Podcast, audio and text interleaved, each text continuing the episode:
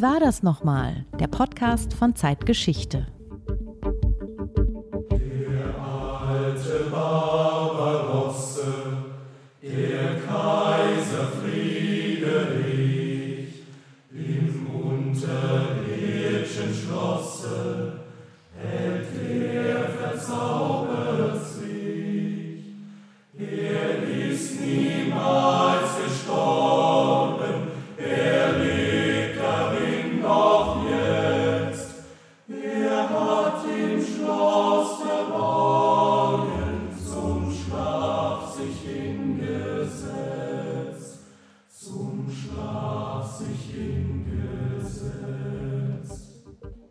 Markus, wer hat sich da zum Schlaf hingesetzt?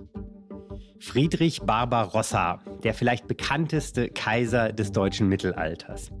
Und was Studenten der Uni Jena da besingen, ist ein mächtiger Mythos. Kaiser Barbarossa, der Rotbart, schlummert tief im mitteldeutschen Fels. Da ist sein unterirdisches Schloss, von dort soll er einst kommen und sein Reich vom Neuen zu errichten.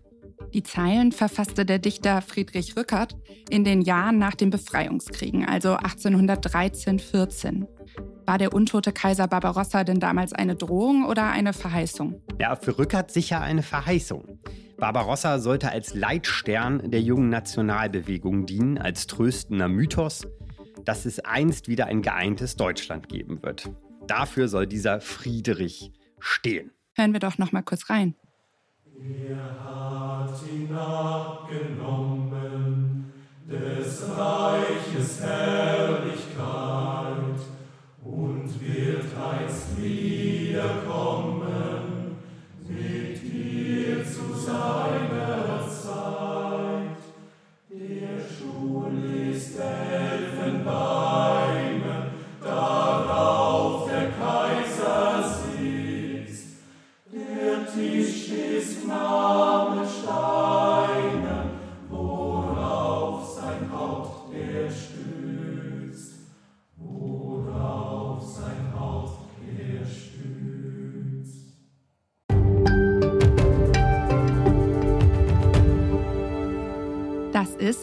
War das nochmal?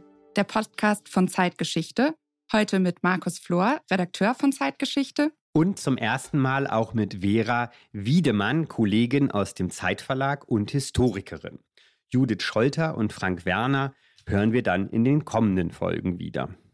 Heute geht es um Friedrich Barbarossa, den römisch-deutschen Kaiser, dem oder vielmehr dessen Mythos auch das Lied gewidmet ist, das wir gerade gehört haben. Gesungen hat es für uns der Psychochor der Uni Jena, gegründet am Fachbereich Psychologie, darum der auffällige Name. Ein herzliches Dankeschön an den Chor schon an dieser Stelle. Ihr könnt den Chor übrigens auch in seinem eigenen YouTube-Kanal hören und sehen. Das lohnt sich wirklich, da mal reinzuklicken. Der Text des Liedes stammt übrigens vom Schriftsteller Friedrich Rückert. Und die Musik ist auch von einem Friedrich, nämlich von dem Komponisten Friedrich Silcher. Und jetzt, liebe Vera, wenden wir uns wiederum einen dritten Friedrich zu, nämlich Friedrich I. Barbarossa, römisch-deutscher König und Kaiser 1152 bis 1190.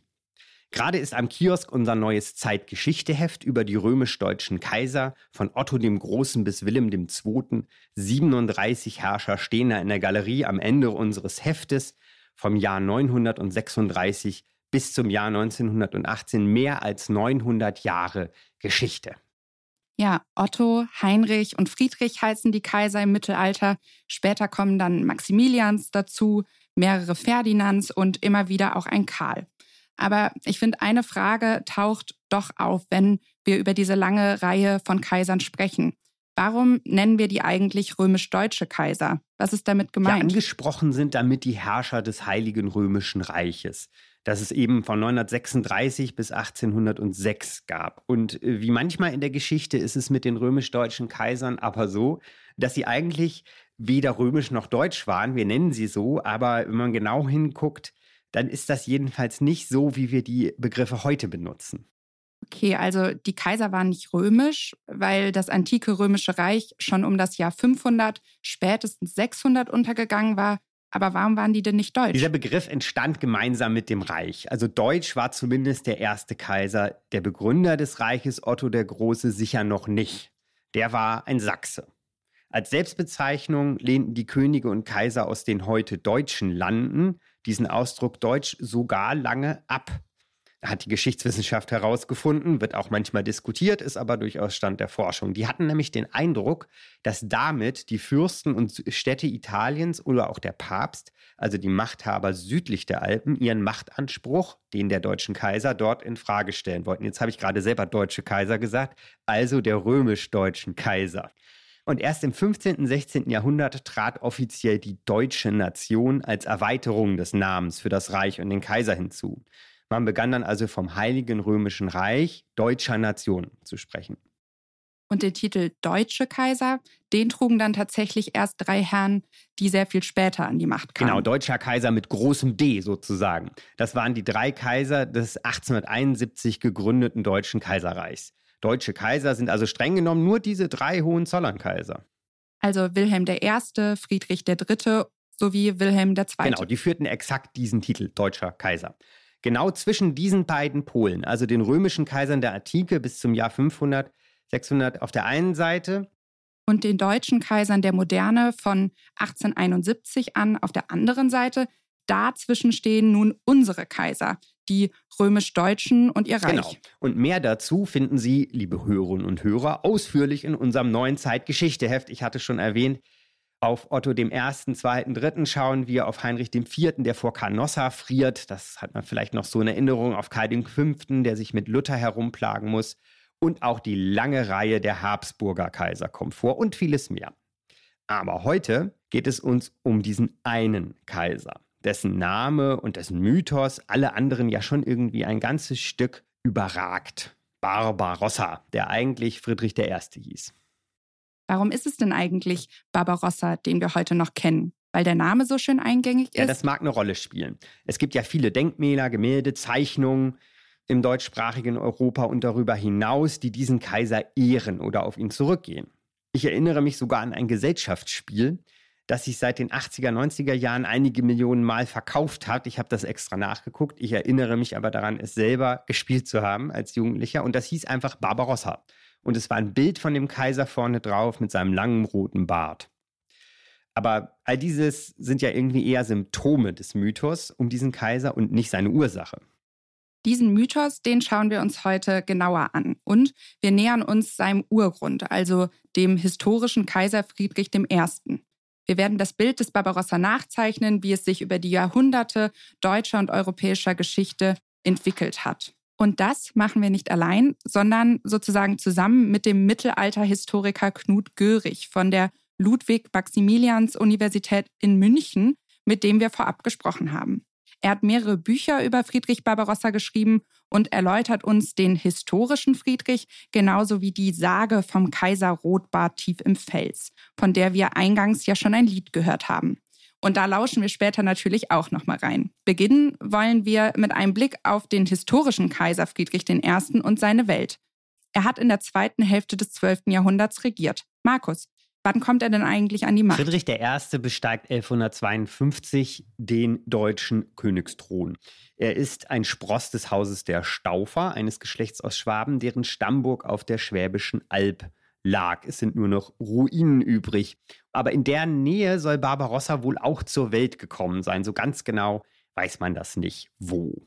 Schlummern soll er ja dagegen, so will es zumindest die Sage, in den Tiefen des Küffhäuserhügels südlich des Harzes. Dass sein Geist, sein zu Beginn bereits besungener Mythos dort Einzug, hat aber mit Barbarossas Leben gar nicht so viel zu tun, sondern vor allem mit seinem Tod und mit dem Ort, an dem der Kaiser diese Welt verließ. Das klingt erst einmal vielleicht überraschend, aber genau damit wollen wir unsere Suche nach dem Mythos Barbarossa beginnen. Herr Professor Görig, wo liegt Friedrich Barbarossa? Barbarossa liegt an drei verschiedenen Orten begraben, von denen wir leider keinen mehr genau kennen. Der Grund dafür, dass er an verschiedenen Orten begraben werden musste, liegt darin, dass man im 12. Jahrhundert Schwierigkeiten damit hatte, einen Leichnam mitten in der Sommerhitze über längere Strecken zu transportieren. Und Barbarossa ist ja während des Kreuzzuges im Fluss Salef ertrunken und man konnte ihn da sozusagen als Kaiser natürlich nicht am Flussufer verscharren, sondern musste und wollte ihn weiter transportieren. Auf die Art und Weise ist man dann drei Wochen später nach Antiochia gekommen, wo der Leichnam weiter behandelt wurde. Und zwar wurde er dann dort gekocht. Also man musste das Fleisch von den Knochen trennen. Und dann hat man das Fleisch also separat beigesetzt in Antiochia in der Kathedrale und hat die Knochen dann weiter transportiert. Denn geplant war und erhofft war, die Gebeine in Jerusalem beizusetzen, also die Stadt, die erobert werden sollte, nachdem sie 1187 an Sultan Saladin gefallen war. Wie Sie wissen, kam es nie zu dieser Eroberung von Jerusalem und die Knochen sind wahrscheinlich dann in der Kathedrale von Tyros beigesetzt worden, in der Hoffnung, dass man sie eines Tages nach Jerusalem werde bringen können. Dort sind sie geblieben bis zum Untergang der Kreuzfahrerstaaten und dann Ende des 13. Jahrhunderts dürfte die Erinnerung, das Wissen darum, wo die Knochen genau beigesetzt waren, einfach verloren gegangen sein. Und das ist sicher auch die Voraussetzung davon, dass sich die Sage von dem Kaiser, der im Berg schläft, an Barbarossa überhaupt hängen konnte. Denn wäre er in Speyer beigesetzt, also da, wo seine Vorgänger liegen, dann hätte man ja gewusst, wo man ihn findet und hätte ihn nicht im Kyffhäuser vermuten müssen. Gestorben ist Barbarossa also auf dem Kreuzzug. Es war der dritte Kreuzzug und Barbarossa hatte sich als Kaiser gewissermaßen an die Spitze gesetzt. Das Heilige Land war zu dieser Zeit umkämpft. Herr Görig hat es ja gerade angedeutet. Die Kreuzfahrer hatten dort versucht, dauerhaft die Macht zu ergreifen und ein eigenes Reich aufzubauen. Aber Barbarossa hat das Heilige Land nie erreicht. Ich fasse das jetzt noch einmal zusammen, die Ereignisse um sein Ableben, weil es schon ein bisschen verwirrend sein kann. Ein Teil seiner Organe, das hatte uns Knut Görig auch noch verraten, wurde sofort an der Unglücksstelle am Salef, dem Fluss, dem Leichnam entnommen und konserviert und dann im näher gelegenen Tarsus beigesetzt. Das liegt heute auch im Süden der Türkei. Dann ging es wie geschildert mit dem Leichnam nach Antiochia oder Antiochia. Das liegt heute im letzten Zipfel der Türkei nahe der Grenze zum Libanon. Und dort, also im heutigen Libanon, liegt der dritte Begräbnisort von Barbarossa, Tyros, eine Hafenstadt kurz vor der Grenze zum heutigen Israel. Und von dort aus, von der östlichen Küste des Mittelmeeres, machte sich dann gewissermaßen Barbarossas Geist auf Wanderschaft, auf Wanderflug könnte man auch sagen, 2000, 3000 Kilometer nach Nordwesten, übers Mittelmeer, den Balkan, die Alpen und in einen Berg im Norden Thüringens. Das klingt nach einer total abenteuerlichen Reise. Aber schauen wir von diesem Moment im Jahr 1190, in dem Friedrich Barbarossa also in den Fluss stieg und nicht mehr wiederkam, doch ruhig nochmal zurück. Kaiser Friedrich Barbarossa war, als er gen Jerusalem zog, 70 Jahre alt und er konnte damit rechnen, dass ein guter Teil seines Lebens gelebt war. Vier Jahrzehnte hatte er geherrscht. Bereits im Jahr 1152 war er zum römisch-deutschen König gekrönt worden. In den Jahrzehnten an der Macht musste Friedrich Barbarossa natürlich zahlreiche Konflikte austragen. Und es standen ihm viele Gegner gegenüber. Und da es ja häufig gerade die Gegner sind, die eine Persönlichkeit charakterisieren und formen, folgen wir dieser Fährte nun und fragen, wer waren die wichtigsten Gegenspieler von Friedrich Barbarossa? Also in der Zeit vor und nach Barbarossa trägt der König und Kaiser die heftigsten Konflikte ja nicht selten mit seinesgleichen aus, also den anderen deutschen Fürsten, aus deren Mitte ja auch Barbarossa aufsteigt zum König und zum Kaiser. Aber im Falle Barbarossas müssen wir den Blick zuerst anderswohin richten. Knut Görig? Seine Gegner waren tatsächlich vor allem Spieler, wenn man so sagen will, in Italien. Ein Großteil der norditalienischen lombardischen Städte mit Mailand an der Spitze zum einen. Und zum anderen hat sich der Papst oder ein Papst als Gegenspieler entwickelt, namentlich Alexander III., nachdem 1159 eine Doppelwahl in Rom stattgefunden hat, mit anderen Worten zwei Päpste gewählt worden waren, Viktor IV. und Alexander III. Barbarossa wird auf der Seite Viktors und seiner Nachfolger stehen und fast über 20 Jahre mit Alexander III. im Konflikt liegen. Es kommt noch am Ende, fast am Ende seiner Regierungszeit, doch noch ein Konflikt mit einem deutschen Fürsten dazu, nämlich mit seinem Vetter Heinrich dem Löwen, dem äh, Herzog von Sachsen und Bayern, mit dem ihn eigentlich über Jahrzehnte hinweg ein sehr gutes Verhältnis verbunden hat. Mit Unterstützung seiner welfischen Verwandten kam Barbarossa auf den Thron. Die Unterstützung Heinrichs des Löwen war in den ersten Italienzügen von größter Bedeutung. Also die arbeiten lange Zeit sozusagen unter der Bedingung gegenseitiger Meistbegünstigung sehr gut und sehr effektiv zusammen. Und es kommt dann zum Zerwürfnis in dem Moment, als Barbarossa eine Klage gegen Heinrich den Löwen zulässt. Das sind sozusagen die drei großen Gegner in Deutschland, Heinrich der Löwe, in Italien eine Städtegruppe mit Mailand an der Spitze und schließlich Papst Alexander III. Unter der Bedingung gegenseitiger Meistbegünstigung. Das klingt sehr gut. Das scheint ein tragbares Herrschaftskonzept gewesen zu sein für Barbarossa. Ja, seine Konflikte versucht der Kaiser zuerst mit den Mitteln der Politik auszutragen. Ähm, wir haben es gerade gehört, er erfordert von den Städten in Norditalien, dass sie sich seiner Gerichtsbarkeit unterwerfen, was sie nicht tun. Und das Gleiche passiert bei Heinrich dem Löwen. Er erscheint nicht zum Gericht des Kaisers, obwohl der Kaiser vorgeladen hat, weil eine Klage eines anderen Fürsten gegen den Löwen vorliegt. Da Barbarossa aber der Kaiser ist, kann er sich das natürlich nicht bieten lassen und es kommt zum Waffengang. Wir kennen heute ja vor allem genau diesen Barbarossa, den kriegerischen Kaiser, der hoch zu Pferde, den roten Bart im Wind, das Schwert schwingt. Und ich finde, da kann man sich schon fragen, war das politische Prinzip dieses Kaisers eher der Kampf und der Krieg, also noch ausgeprägter als bei anderen Kaisern, Knut Görig? Zunächst mal ist ja vom Befund her auffällig und interessant, dass die Kaiser tatsächlich auch persönlich in das Kampfgeschehen eingegriffen haben. Das ist für unsere Erwartungen einigermaßen ungewöhnlich, weil wir vor allem das damit verbundene Risiko sehen. Für den Angehörigen der damaligen Kriegergesellschaft war das aber offensichtlich ein Ausweis seiner Befähigung, auch seiner Herrscherbefähigung am Kampf teilzunehmen. Ob Barbarossa nun anders als andere Könige besonders häufig zum Schwert gegriffen hat, was man sicher sagen kann, ist, dass Barbarossa höchst sensibel und konsequent auf tatsächliche oder vermeintliche Eheverletzungen reagiert hat. Und er hat sich also selten Gelegenheiten entgehen lassen, Konflikte, die sich entwickelt haben, auch tatsächlich auszufechten. Also das ist offensichtlich so etwas wie eine Bewährungsprobe, würde ich mal sagen. Barbarossa lässt sich selten eine Gelegenheit entgehen, zum Schwert zu greifen, sagt Knut Görig. Also ist das Bild vom kriegerischen Rotbart nicht ganz so falsch. Barbarossa wird recht schnell, nachdem er die Königswürde verliehen bekommt, auch zum Kaiser gekrönt, nämlich im Jahr 1155. Das ist für manch anderen König ein Lebensthema, also Kaiser zu werden, den Zug nach Rom zu meistern, für Barbarossa aber nicht.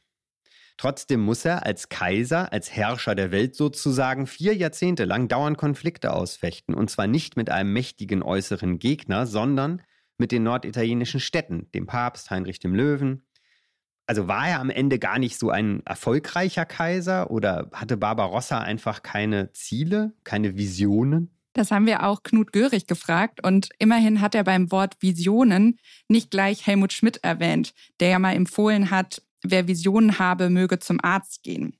Aber er hat diese Vorstellung in Bezug auf Barbarossa schon ein wenig zurechtgerückt.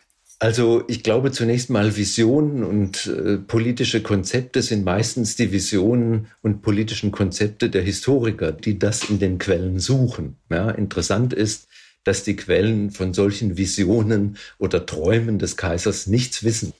Ich würde auch sagen, dass es äh, Barbarossa in geringerem Ausmaß darum gegangen ist, seine Macht oder die Größe des Reiches planend zu vermehren wie wir das vielleicht infolge moderner politischer Vorstellungen uns ausmalen würden. Es geht tatsächlich vor allem darum, den beanspruchten Rang und den Status in seiner Gegenwart zu wahren. Hm? Und in der Hinsicht ist er durchaus verschiedenen Herausforderungen ausgesetzt, eben beispielsweise von Seiten der italienischen Städte, von Seiten Alexanders III., des Papstes oder auch von Seiten Heinrichs des Löwen. Gegenüber dem Papst und gegenüber den Städten geht er nicht als Sieger aus den Konflikten hervor. Hm? Aber die Konflikte werden alle beendet, vor allem natürlich besonders aufsehenerregende Konflikt mit dem Papst in Venedig, durch eine öffentliche Inszenierung sozusagen, in der sich alle beteiligten Seiten auf den Friedensschluss festlegen. Hm? Und diese öffentliche Inszenierung ist immer auch eine Visualisierung, eine Vergegenwärtigung der geltenden Rangordnung mit dem Kaiser an der Spitze. Das heißt, selbst wenn er in der Sache nicht seine Maximalposition durchsetzen konnte, mündet die Beilegung des Konflikts in eine sichtbare Bestätigung der Ordnung. Okay, die Macht des Kaisers hing also stark davon ab, wie er gesehen wurde, wie er sich präsentierte und dass sein Rang in öffentlichen Inszenierungen bestätigt wurde.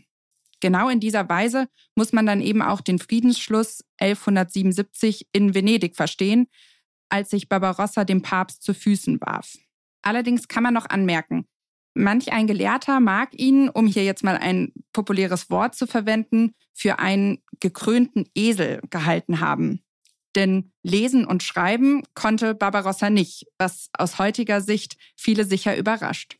Das wirft auch noch ein Licht darauf, wie es sich mit seinen Zielen und Visionen verhalten haben mag. Denn selbst wenn er sie hatte, Quellen dazu hat er nicht hinterlassen. Friedrich I. Barbarossa, vielleicht kann man das so sagen, war sicher ein bedeutender Kaiser, der die Grundlage für die Dynastie der Staufer gelegt hat und das mittelalterliche Reich zu einer gewissen Blüte geführt. Aber es scheint doch deutlich auf, wenn wir das Leben und Handeln dieses Kaisers ansehen, dass allein seine Taten, seine hart ausgehandelten Kompromisse und die konsequente Verteidigung seines Ranges und seiner Ehre womöglich nicht dazu geführt hätten, dass er uns bis heute noch ein Begriff ist, oder? Ja, das denke ich auch. Aber umso interessanter wird dadurch die Frage nach dem, was man Nachruhm nennt, was Herrschern ja nicht nur im Mittelalter schon sehr wichtig ist, Denken wir an all die Kirchen, Denkmäler, Monumente und die Geschichtsschreibung, die Herrscher veranlassen. Geschichtsschreibung ist ja lange Zeit nichts anderes, als dass Herrscher oder ihre späteren Parteigänger versuchen, die Taten des Herrschers ins rechte Licht zu rücken. Sie versuchen Macht über ihr Andenken auszuüben oder sich vor Gott in ein gutes Licht zu rücken, weil sie sein Gericht fürchten angesichts ihres Todes. Wie sieht das nun bei Friedrich Barbarossa aus? Welches Bild haben die Menschen von ihm, als er selbst stirbt, als er selbst Geschichte wird, also nach dem Tode 1190, aber auch in den dann folgenden Jahrzehnten. Knut Görig. Der unmittelbare Nachruf auf Barbarossa wird im Grunde geschrieben unter dem Eindruck seines Todes auf dem Kreuzzug. Und der wird zunächst mal als verdienstvoll sozusagen wahrgenommen. Er hat sein Leben eingesetzt eben im Kampf äh, für den Glauben. Das wird ihm in der Historiografie äh, hoch angerechnet. Gleichwohl äh, enthalten die Nachrichten über seinen Tod auch immer bestimmte Wertungen. Denn die Menschen sind es gewohnt, das Geschehen als Ausdruck von Gottes Willen zu betrachten und dass der Kaiser ertrinkt, das ist nun recht erklärungsbedürftig. Manche sagen, das war eine Flussüberquerung im Kampf, das war nötig einfach. Andere sagen, er habe gebadet und in dieser Nachricht steckt schon der Vorwurf, dass er sich sozusagen nicht pflichtgemäß äh, verhalten habe. Für den mittelalterlichen Menschen ist der unvorbereitete Tod eine Strafe Gottes. Hm? Und der gute Mensch hat die Gelegenheit, sich auf seinen Tod vorzubereiten. Durch Buße, durch letzte Verfügungen und so weiter. All das ist Barbarossa ja nicht mehr möglich. Er, er trinkt plötzlich. Und der plötzliche Tod ist eine Strafe Gottes. Nun fangen die Zeitgenossen an, äh, darüber nachzudenken, wofür wird er denn bestraft? Und seine Gegner haben dann natürlich keine Schwierigkeiten, Antworten darauf zu finden. Er wird bestraft, sei es für, für die Kirchenspaltung, für seinen Kampf gegen den Papst oder weil er sich mit den italienischen Städten äh, gestritten hat. Für jeden Gegner gibt es natürlich ein Argument dafür, warum und wofür er bestraft wurde. Ein plötzlicher Tod. Und dann wird es erst einmal still um Friedrich Barbarossa. Seine Nachfolger als Könige und Kaiser verweisen zwar der Tradition entsprechend in Urkunden auf ihn, aber eine öffentliche Verehrung oder eine Heiligsprechung, wie Barbarossa selbst sie übrigens seinem Vorgänger Karl dem Großen im Jahr 1165 bescherte, die gibt es bei Barbarossa eben nicht. Es lässt sich also gerade nicht auf den historischen, den realen Barbarossa seine Taten, sein persönliches Format oder seine Erfolge zurückführen, dass er dann viel später aus der langen Reihe der Kaiser doch herauszuragen beginnt.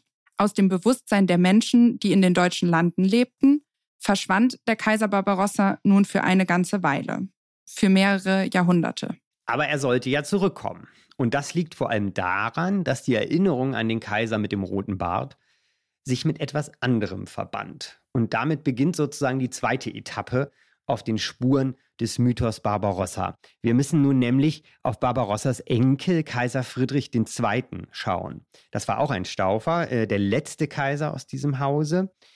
Und ihm war tatsächlich ein größerer Nachruhm oder zumindest deutlich mehr Aufmerksamkeit, so kann man es vielleicht sagen, beschert als dem Großvater. Als Friedrich II. im Jahr 1250 starb, relativ jung, relativ überraschend, kamen Zweifel auf, ob der Kaiser tatsächlich tot sei. Gelehrte begannen darüber in Traktaten zu sinnieren und so entstand langsam, Schritt für Schritt die Sage vom irgendwo sich doch noch verbergenden Kaiser. Aus heutiger Sicht ist es schon überraschend, dass es gerade dieser Enkel Barbarossas ist, um den sich zuerst die Vorstellung vom nie gestorbenen Kaiser dreht. Etwa 20 Jahre nach Barbarossa war er an die Macht gekommen, 1212, 1218 und, wie soll es anders sein, auch er hatte Probleme mit dem Papst. Genau daraus entwickelte sich auf verworrenem Wege die Geschichte vom untoten Friedrich, die Knut Görig nun für uns entwirrt. Im Zuge der Auseinandersetzung Friedrichs II. mit dem Papst ist eine sozusagen apokalyptische Dimension in den gegenseitigen Vorwürfen aufgetaucht, dass sich nämlich beide Seiten gegenseitig als den Antichristen oder den Vorläufer des Antichristen bewertet haben. Ja, und diese apokalyptische Seite der Auseinandersetzung wurde dann in Beziehung gesetzt von manchen Gelehrten der Zeit, aber auch von einfachen Volk, sofern die davon überhaupt irgendetwas mitgekriegt haben. Das sind ja sozusagen Elitendiskurse, die da mit den Prophezeiungen hantieren.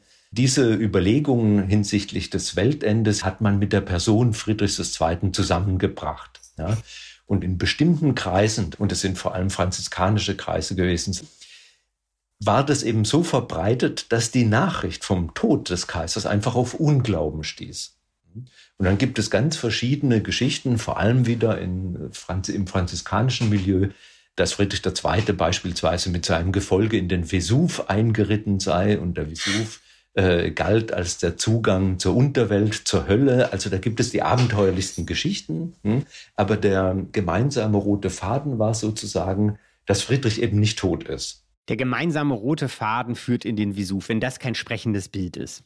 Das wird mir sicher sehr in Erinnerung bleiben. Ich muss trotzdem einmal kurz rekapitulieren, weil diese Theorie schon kompliziert und irgendwie auch ein bisschen abgefahren ist, sage ich jetzt mal etwas lax. Also franziskanische Mönche halten das Weltende für nah. Und weil zum Weltende auch der Auftritt der Personifizierung des Bösen gehört, also des Antichristen, hat Kaiser Friedrich II., den sie aus verschiedenen Gründen dafür halten, eine wichtige Rolle in ihrem apokalyptischen Heilsplan. Der Papst ist in dieser Theorie natürlich der Vertreter Gottes. Als die Rolle des Bösen durch Friedrichs II. Tod aber vakant wird in dieser Theorie, glauben dieselben Mönche das nicht. Denn wieso sollte der Satan-Kaiser denn sterben? Er hat ja seine Rolle zu spielen in diesem Heilsplan. Der Tod von Friedrich II. wird also als unwahrscheinlich angenommen, weil er ja Teil der Prophetie über das Weltende ist und deshalb dringend da bleiben muss, sozusagen. Ja, das ist wirklich eine ausgeklügelte Theorie. Die komplexe Geschichte um den Barbarossa-Enkel Friedrich II. ist jedoch, das sagte Knut Görig ja auch schon, nur eine Wurzel oder ein Strang, wie er es nennt, der allgemeinen deutschen Kaisersage die sich nun im Mittelalter hartnäckig hält und weiter verbreitet. Und was sind die anderen Stränge? Knut Görig fächert sie noch einmal für uns auf. Zum einen der Strang der spätantiken Sage vom Endkaiser, der also vor dem jüngsten Gericht kommen wird und die Feinde der Christenheit besiegen wird und dadurch das Kommen des Antichristen vorbereitet. Das ist ein äh, Strang. Der andere Strang sind die verschiedenen Prophezeiungen anlässlich des Todes Friedrichs II., der also stirbt und äh, der lebt und äh, von dem es heißt, er lebt und er lebt nicht. Dann kommt im Laufe des Spätmittelalters noch ein dritter Strang dazu, nämlich die Sage von einem dritten Friedrich, der Frieden bringen soll und die Kirche reformiert. Also es sind ganz verschiedene Stränge, die sich dann im Laufe des Spätmittelalters und im Zuge einer mündlichen Überlieferung, deren einzelnen Züge wir nicht mehr rekonstruieren können, zu dieser Sage verbindet, dass der Kaiser im Berg sitzt und schläft oder dort umherwandelt. So fassen wir es zum ersten Mal im frühen 15. Jahrhundert in der Thüringer Chronik äh, das Rote, wo es heißt, dass äh, Friedrich Barbarossa da am Kyffhäuser umherwandelt. Mhm. Also zur Ergänzung, Sagen dieser Art gibt es schon in der Antike, zum Beispiel aus Kleinasien stammt die Legende von den sieben Schläfern von Ephesus. Da gibt es noch keinen Kaiser im Berg, aber sie hat halt ganz ähnliche Motive. Diese Geschichten begleiten die Geschichte des Mittelalters jedenfalls von Beginn an und nicht nur in deutschen Landen. König Artus von Britannien ist auch eine solche Figur oder der Böhme Wenzel Vierte. Warum Barbarossa schließlich seinen Enkel aus dieser Sage gewissermaßen verdrängt, ist nicht mehr wirklich zu rekonstruieren. Aber es passiert genau so im Laufe der Jahrhunderte. Fortan wabert die Sage als Geschichte über Barbarossa durch deutsche Landen. Zur Zeit der ersten Humanisten im 16. Jahrhundert und auch zu Zeiten der Reformation hat sie Konjunktur. Knut Görig hat es eben schon angedeutet. Von den Reformatoren wird Barbarossa nämlich gerade wegen der Konflikte, die er mit Rom und dem Heiligen Stuhl ausgefochten hat, gewissermaßen zum Protoprotestanten. Martin Luther veröffentlicht zwischen 1521 und 1540 einige Schriften, in denen er die Ansicht vertritt, es sei Barbarossa gewesen, der stets die Sache Gottes vertreten habe, der Papst dagegen die Belange des Antichristen. Die deutsche Kaisersage selbst interpretiert Luther auf seine eigene Weise. Die Prophetie vom schlummernden Kaiser hat im Mittelalter einige Elemente aufgenommen, die später kaum noch eine Rolle spielen. So geht man in Varianten davon aus, dass der wiederkehrende Friedenskaiser auch einen Zug nach Jerusalem unternehmen wird, also einen Kreuzzug, um dort das heilige Grab, die Grab Jesu Christi, zu befreien. Luther wendet diese Idee geschickt für seine Belange. Er argumentiert, dass die Prophezeiung von der Befreiung des heiligen Grabes nun durch die Reformation eingelöst werde. Das wirkliche heilige Grab sei nämlich nichts anderes als die heilige Schrift, die Bibel die von Menschen wie ihm aus der Gefangenschaft bei Papst und katholischer Kirche befreit werde. Und diese Auferstehung von Gottes Wort wurde ermöglicht, hier taucht noch ein direkter Bezug zur Kaisersage auf, durch Sachsens Kurfürsten Friedrich III., genannt der Weise, der sich auf die Seite Luthers stellte. Wir befinden uns mit unserer Suche nach dem Barbarossa-Mythos nun also im 16. Jahrhundert in Sachsen, Thüringen, Brandenburg, dem Kernland der Reformation. Diese Zeit erlebt neben dem theologischen nun auch einen sozialen Aufruhr. Zwischen 1524 und 1526 toben die Bauernkriege im Herzen Deutschlands. Auch hier findet die alte Kaisersage ihre Anhänger, nun mit sozialrevolutionärem Inhalt, in den Reihen der aufständischen Bauern. Und sie erreicht den Ort, mit dem wir sie heute verbinden. Nämlich den Kiffhäuserberg in Thüringen, weit, weit weg vom östlichen Mittelmeer, wo das heute wohl bekannteste Barbarossa-Denkmal steht. Dazu kommen wir später noch. Es sei kurz erwähnt, dass es bis dahin durchaus mehrere lokale Fassungen dieser Kaisersage gab das bedeutet auch an sehr unterschiedlichen anderen Orten und Bergen in Bergen vermuteten die Menschen ihren jeweils eigenen Kaiser. Zum Beispiel im Unterberg bei Berchtesgaden sollte er liegen oder auch genauso unter der Kaiserpfalz von Kaiserslautern. Aber die Kyffhäuser Fassung setzt sich durch. Warum? Was unterscheidet denn den Kyffhäuser von den anderen Kaisersageorten? Und hatte der historische Kaiser Friedrich I. zu dem Ort eigentlich einen Bezug? Eigentlich gibt es da keinerlei Notwendigkeit. Auf dem Kühlhäuser stand einfach eine Ministerialenburg aus staufischer Zeit. In Kaiserslautern hatte man immerhin eine Kaiserpfalz. Also geht man danach, wäre eigentlich Kaiserslautern der bessere Ort gewesen. Aber es hat letztlich mit der Verbreitung dieser Lokalsagen zu tun. Und das ist wieder ein Phänomen des 19. Jahrhunderts.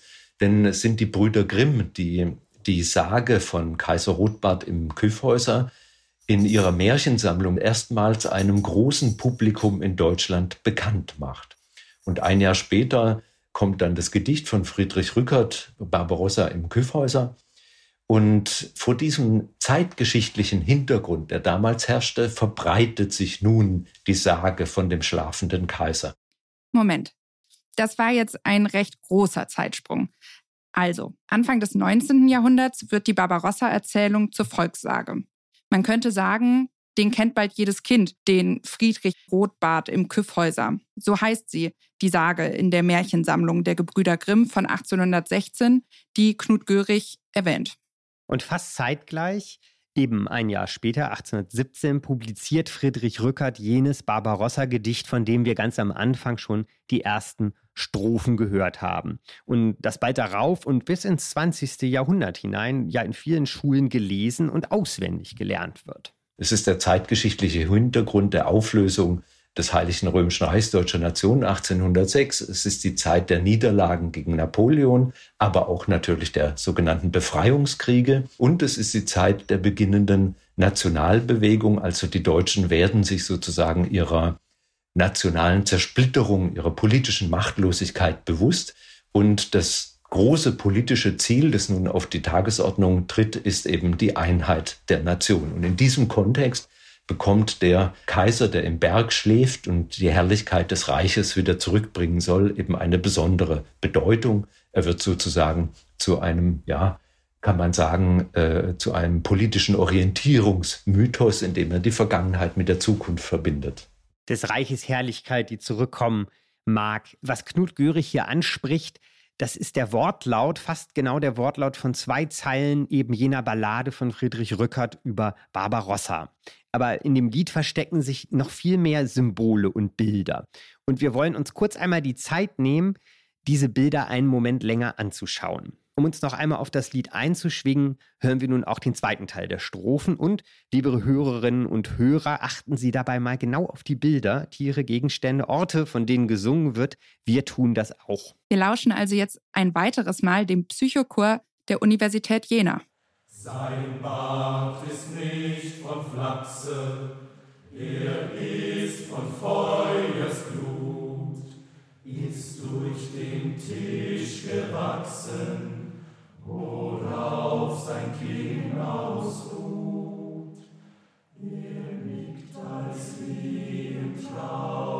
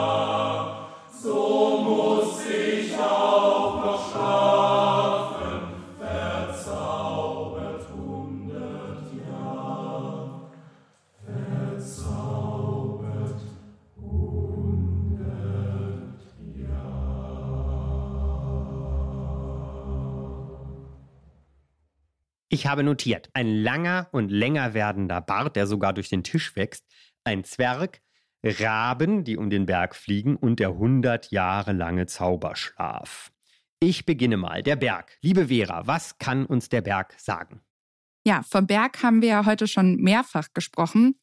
Dahinter verbirgt sich das tausende Jahre alte Motiv der Entrückung, das schon in der griechischen und römischen Mythologie, aber auch in der Bibel und später in ganz unterschiedlichen europäischen Sagen vorkommt. Es geht um die Hoffnung, dass Helden, Anführer oder Herrscher nicht wirklich sterben, sondern in einen Raum verschwinden, der für die anderen Menschen nicht mehr sichtbar ist. Das Motiv ist schon in der Bibel sehr geläufig. Da kann ich mich gut dran erinnern. Jesus wird in eine Höhle auf Golgatha gelegt. Moses begibt sich auf den Berg Sinai, wo er die zehn Gebote erhält. Jona verschwindet im Bauch des Fisches. Genau, zum Beispiel. Diese Propheten, Herrscher oder Anführer begeben sich in eine Art Zwischenreich und warten darauf zurückzukommen und dann glorreiche Zeiten zu bringen. Das findet sich ja ganz deutlich in der Barbarossa-Sage. Natürlich ist es dann so, dass die Symbole der Sage, die wir hier gehört haben, auch erst in der Retrospektive bedeutungsvoll aufgeladen und dann auf die Gegenwart bezogen wurden. Auch die Grimms und Rückert haben Elemente hinzugefügt oder weggelassen. Nehmen wir zum Beispiel die Rabenvögel. Darin erkennen manche Zeitgenossen des 19. Jahrhunderts ein Symbol für die deutschen Landesfürsten, die verhindern, dass das Reich wieder aufersteht. Erst wenn ein Adler kommt, das preußische Wappentier, so will es dann manch eine Variante des Mythos, werden die Raben vertrieben und der Kaiser kann auferstehen. Werbung.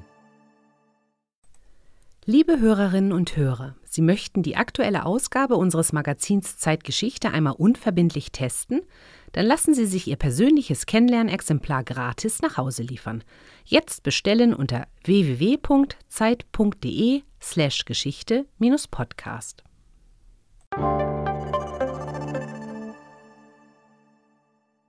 In diesem Sinne ließe sich auch der Zauberschlaf interpretieren. Wir haben jetzt viel vom Rotbart, dem italienisch Barba Rossa, gesprochen. Der taucht natürlich auch hier auf. Ich zitiere mal, sein Bart ist nicht vom Flachse, er ist von Feuersglut, schreibt Rückert. Was hat es denn mit diesem Attribut auf sich, dem glutroten Bart, der mir persönlich stets vor Augen steht, wenn ich an diesen Kaiser denke? In der Sage wächst der Bart ja weiter und weiter bis ins Unendliche. Über des Kaisers Bart wissen wir von den Zeitgenossen unmittelbar, dass er ihn kurz getragen hat, was vielleicht auch interessant ist, weil auf allen bildlichen Darstellungen er relativ lang scheint. Aber Rahewin, das ist ein zeitgenössischer Geschichtsschreiber, sagt, dass der Barbier mit Rücksicht auf die Ehre des Reiches, also auch hier taucht die Ehre des Reiches auf, Haupt- und Barthaar kurz geschnitten hat. Hm. Von, aus vielen zeitgenössischen Quellen wissen wir tatsächlich von der rötlichen Farbe. Also in italienischen Quellen wird er der rote Zorn der Deutschen genannt. Ein polnischer Geschichtsschreiber, Vinzenz Kadlubek, spricht von dem roten Drachen, der Feuer speit. Also da taucht das Rot schon immer auf und wir wissen aus seiner Personenbeschreibung, dass sein Bart tatsächlich rötlich war und seine Haut milchig oder rötlich. Also mit anderen Worten, er gehörte offensichtlich zu dem rotblonden Typus, der auch eine helle Haut hatte. Der Beiname Barbarossa taucht dann tatsächlich erst im 13. Jahrhundert in italienischen Quellen auf und ist nicht unmittelbar zeitgenössisch. Aber man legt ihn ihm offenbar zu in der Erinnerung an sein Erscheinungsbild und um ihn zu unterscheiden von dem anderen Friedrich, eben Friedrich II. Der Kaiser trug seinen Bart also kurz. In der Sage ist er lang. Weil die Geschichte vom schlafenden Barbarossa mit dem langen Bart als Sage weitererzählt wird, erreicht sie und erreicht sein vermeintlich langer Bart auch die Höhle und auch die Raben, die kreisen, eine immense Bekanntheit in den deutschen Landen. Auch andere Lyriker und Schriftsteller wie Heinrich Heine oder Emanuel Geibel greifen diese Figuren bald auf. Man könnte sagen, die Geschichte trifft den Nerv der Zeit. Aber in welchen Teilen der Gesellschaft wird dieser fiktionale Barbarossa dann populär. Sie trifft den Nerv der Zeit, sagst du. Es sind die Jahre 1816, 1817, hatten wir schon gesagt, als die Texte von Rückert und den Grimms erscheinen. Sind es da die Soldaten der Befreiungskriege, die sich nach dem Kaiser sehen, nachdem ja der Wiener Kongress 1815, ein Jahr vorher nur, ihre Hoffnung auf ein geeintes Deutschland erstmal zunichte gemacht hat? Oder sind es die demokratischen Akteure des Vormärz? Oder sind es eigentlich Monarchisten, was man bei einem Kaiser ja auch denken könnte? Wofür steht dieser Barbarossa also politisch, Knut Görig? Barbarossa wird durch diese Kyffhäuser-Sage eigentlich zu einem Symbol für die erhoffte und erwünschte Einheit. Und deshalb bedienen sich letztlich alle die über diese Einheit sprechen, die für die sie auf der politischen Tagesordnung, auf der politischen Wunschliste steht, wird er zu einer Metapher, mit der sie argumentieren. Egal, ob sie Monarchisten sind oder Demokraten. Heinrich Heine beispielsweise nimmt in seinem äh, Vers-Epos Deutschland ein Wintermärchen ja ausdrücklich auch Bezug auf den Barbarossa, aber mit neg unter negativen Vorzeichen. Er sagt, Barbarossa, das alte Fabelwesen, möge doch einfach im Kyffhäuser bleiben und dort schlafen. Mit anderen Worten, er kann mit diesem Kaiser nichts anfangen, weil er auch nicht auf die Monarchie als künftige Regierungsform zielt. Gleichwohl in den Publikationen und im Diskurs der, der Turner, der Schützen, der Sängerverbände äh, und Vereine ist Barbarossa omnipräsent. Überall wird mit dieser Person und mit dem Wissen, mit der Erinnerung an diese Sage argumentiert, in dem Sinne, dass es eben eine politische Prophetie gewissermaßen ist. Der Kaiser bringt das Reich zurück, die verlorene Herrlichkeit des Reiches. Das machen sich im Grunde alle Seiten zunutze. Der Kaiser bringt das Reich zurück. Mit dem Reich ist hier immer noch das 1806 untergegangene Heilige Römische Reich deutscher Nation gemeint. Auch wenn in der deutschen Nationalbewegung den meisten klar war, dass, dass es ein solches Reich nicht wieder geben wird. Es bleibt die Frage, wie viel historischer Friedrich I. steckt noch in diesem Kaiser Rotbart, der Grimms und der Rückert-Ballade? Nun ja, Knut Görig erkennt da vom roten Bart mal abgesehen nicht mehr so richtig viel. Also es ist nicht so, dass die Deutschen den historischen Kaiser und seine historischen Taten in Erinnerung behalten hätten als besonders überragend. So überragend und so erfolgreich war Barbarossa nicht. Also Hegel sagt 1795, die Helden des Vaterlandes schlummern in den Geschichtsbüchern. Und das war auch eine Aussage über Barbarossa. Das war keine populäre Gestalt. Er wurde zu einer populären Gestalt durch die Verbreitung der Kyffhäuser-Sage. Das ist der Weg, auf dem er zum deutschen Nationalmythos geworden ist. Der schlummernde Kaiser tief im Fels hat also eine weitere Metamorphose hinter sich gebracht. Von Friedrich II. ist er zu Friedrich I. Barbarossa geworden und nun ist er nur noch Barbarossa, der mit seinem historischen Vorbild nicht mehr gemein hat als den Namen. Wir befinden uns nun mitten im 19. Jahrhundert. Die Revolutionäre von 1848 wollen die erste deutsche Demokratie errichten. In der Paulskirche tagt das erste Parlament. Aber ganz ohne Kaiser geht's immer noch nicht. Denn 1849 macht sich eine Deputation des Paulskirchenparlaments der Frankfurter Nationalversammlung zum preußischen König Friedrich Wilhelm IV. auf und dient ihm die Kaiserkrone an die eines neuen, noch zu gründenden Deutschen Reiches, eine Art konstitutionelle deutsche Demokratie wäre das wohl geworden. Doch der König lehnt ab. Er will nicht Kaiser werden, wie er es sieht, von Gnaden der Demokraten. Es gibt so eine zeitgenössische Karikatur, die im Vordergrund jenen Preußenkönig Friedrich Wilhelm IV. zeigt, wie er hoch und durchaus auch hochnäsig zu Pferde während äh, reitet, während im Hintergrund ein rübezahlhafter Barbarossa sich die Haare rauft, dass dieser König da nicht Kaiser werden will. Was danach passiert, ist bekannt. Die demokratische Revolution verliert, das preußische Militär schießt sie nieder. Es folgt eine Zeit der Restauration, dann die Zeit Bismarcks und von den 1860er Jahren an folgen die sogenannten Einigungskriege gegen Dänemark, Österreich und Frankreich, die Zeit Bismarcks und dann Wilhelms I. natürlich. Der Barbarossa-Mythos aber verschwindet nicht etwa, er wird vielmehr Schritt für Schritt zur Staatsräson. Knut Görig?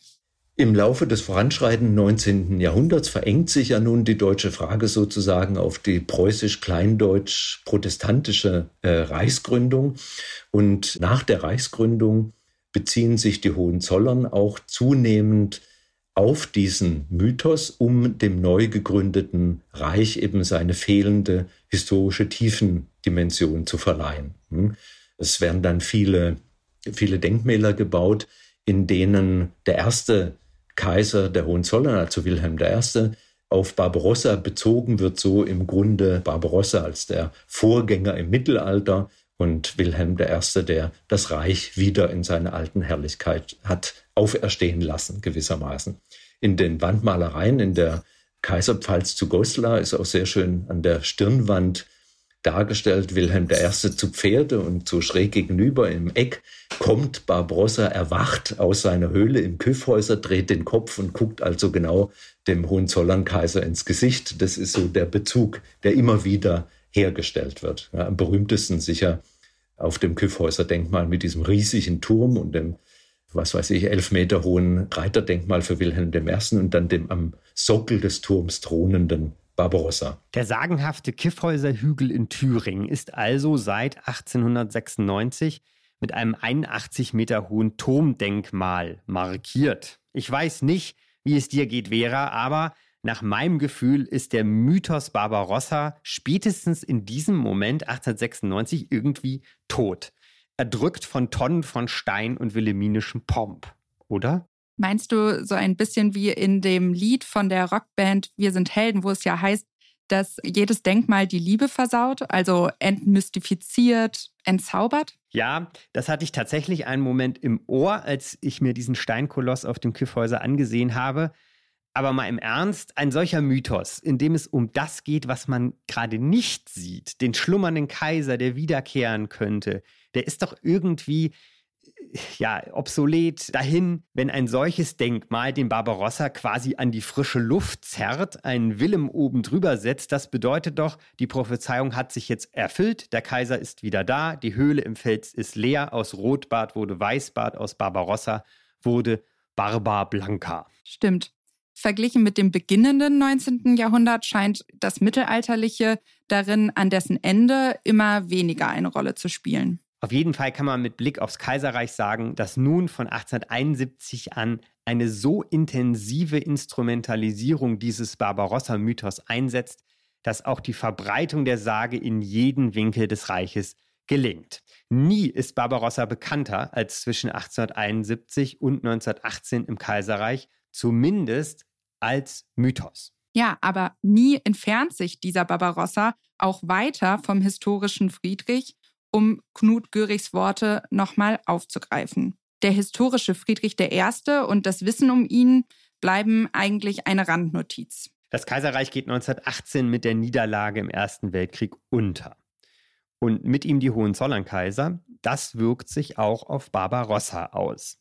Er verschwindet nun irgendwie doch wieder, gewissermaßen im Feld, legt sich schlafen, gerät in Vergessenheit. Naja, fast nicht ganz. Denn in der Zeit des Nationalsozialismus wird der alte Mann und werden seine Staufer wieder, man muss vielleicht sagen, hier und da ans Licht gezerrt. Zum Beispiel im Kloster Lorch, dem ehemaligen Hauskloster der Staufer. Das liegt nicht weit von der Ruine der Stammburg Hohenstaufen, von der wir schon gehört haben, einige Kilometer östlich von Stuttgart an der Schwäbischen Alb. Hier ließ die Kommune 1937 eine Gedenkstätte als Zitat Städte für nationalsozialistische Feierstunden größeren Umfangs errichten, wo sich dann Mitglieder der SS versammelten, Zitat, um an der Gruft der Staufer der deutschen Kaiser des Mittelalters zu gedenken. Man muss sagen, ein Kaiser liegt hier allerdings nicht begraben. Insgesamt wurde ja von der NS-Propaganda die Stauferherrschaft im Rückblick von 800 Jahren nachträglich als germanisch-völkisches Reich verklärt und für politische Zwecke instrumentalisiert. Solche Bezüge sind da durchaus hin und wieder zu finden. Der bekannteste Bezug aus der NS-Zeit ist allerdings ein anderer. Barbarossa wurde 1941 zum Codewort für den Angriffsplan auf die Sowjetunion, bekannt als Unternehmen Barbarossa oder auch Fall Barbarossa, wobei bis heute nicht so recht geklärt ist, warum eigentlich.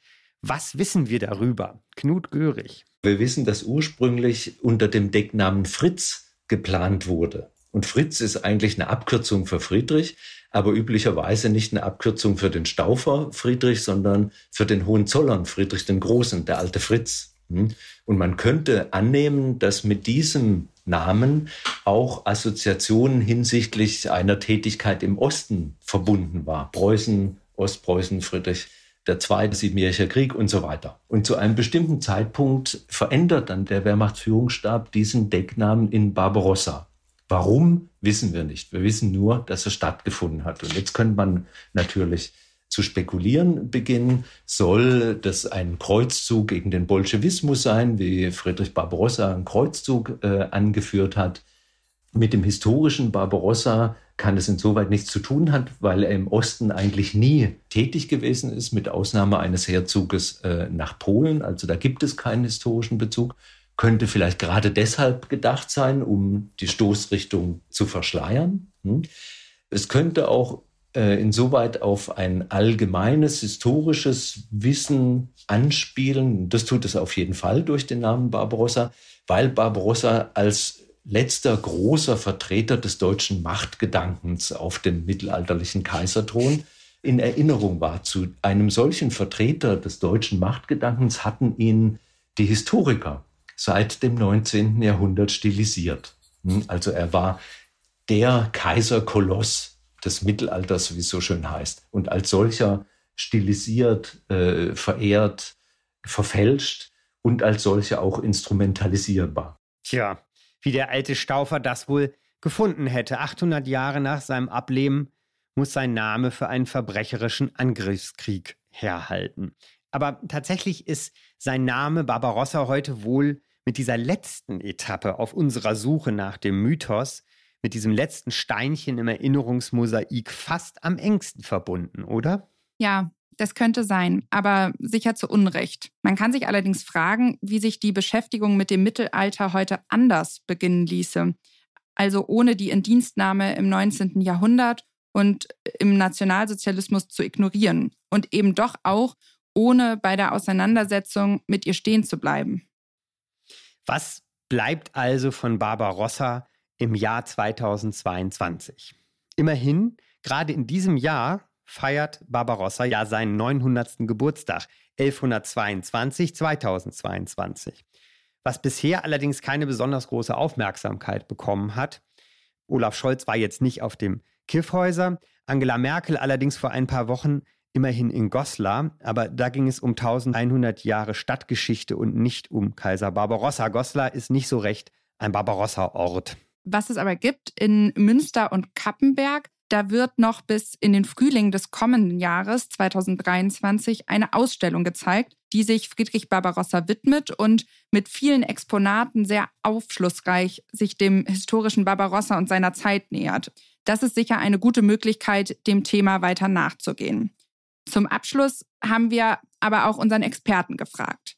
Herr Görig, was bleibt von Barbarossa? Ich glaube, der Nationalmythos hat jedenfalls ausgedient. Hm? Und der politische Resonanzboden für einen Nationalmythos Barbarossa ist einfach nicht mehr da. Politisch irgendwie instrumentalisieren lässt sich der Kaiser heute, glaube ich, nicht mehr. Ganz einfach deshalb, weil ein alter Kaiser einer Demokratie nichts mehr zu sagen hat. Der Bezug auf den Kyffhäuser ist, wie gesagt, was anderes, weil da geht es um das Geschichtsbild. Und das führt zurück in nationale, nationalistische und chauvinistische äh, Strömung. Sie haben die Ausstellung in Münster angesprochen. Ich denke, das ist tatsächlich etwas, was lebendig bleiben wird. Anhand solcher Gestalten, wie äh, Barbarossa es eben eine ist, lässt sich das kulturelle Erbe des Mittelalters und der Zeit, glaube ich, aufschließen und anschaulich machen. Es ist eine Person, die sozusagen als Chiffre für das Mittelalter fungiert und die neugierig macht auf das, was man über das Mittelalter noch sagen und von ihm zeigen kann. Ganz einfach, weil ein alter Kaiser einer Demokratie nichts mehr zu sagen hat. Man könnte also meinen, jetzt ist er begraben, zumindest der Mythos. Oder er hat sich wieder nur zum Schlaf hingesetzt. Nur aber wieder aufwacht, interessiert nicht mehr. Das war, wie war das nochmal, mit unserer Folge über Kaiser Friedrich Barbarossa, unserer zweiten Folge zur Geschichte der deutschen Kaiser und Kaiserinnen und dem Heiligen Römischen Reich deutscher Nation. Wir haben heute darüber gesprochen, wie aus dem historischen Friedrich der Mythos Barbarossa wurde, was sich dahinter verbirgt und was davon übrig geblieben ist. Einen ausführlichen Beitrag zum Thema, den unser Gesprächspartner Knut Görig verfasst hat, finden Sie im aktuellen Zeitgeschichteheft. Und dieses Heft, es heißt Die deutschen Kaiser, bekommen Sie im Kiosk oder online im Zeitshop. In der Ausgabe finden Sie neben allen römisch-deutschen Kaisern, einmal sind sie tatsächlich alle drin, auch noch ein Interview mit der Historikerin Karina Urbach über die Frage, warum der Adel und die Monarchie bis heute eigentlich so viele Menschen faszinieren und einen Beitrag über das vielleicht bekannteste Symbol des deutschen Kaisertums, die Reichskrone. Tatsächlich hat sich sogar der einzig noch lebende Kaiser Franz Beckenbauer irgendwie ins Heft geschlichen. Die nächste Folge unserer Sendung im Januar wird sich dem Thema Stalingrad widmen.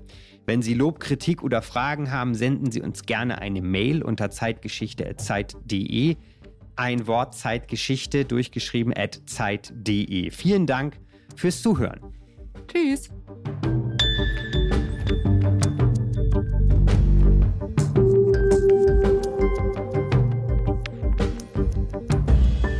Wie war das nochmal? Ist der Podcast von Zeitgeschichte, produziert von Pool Artists.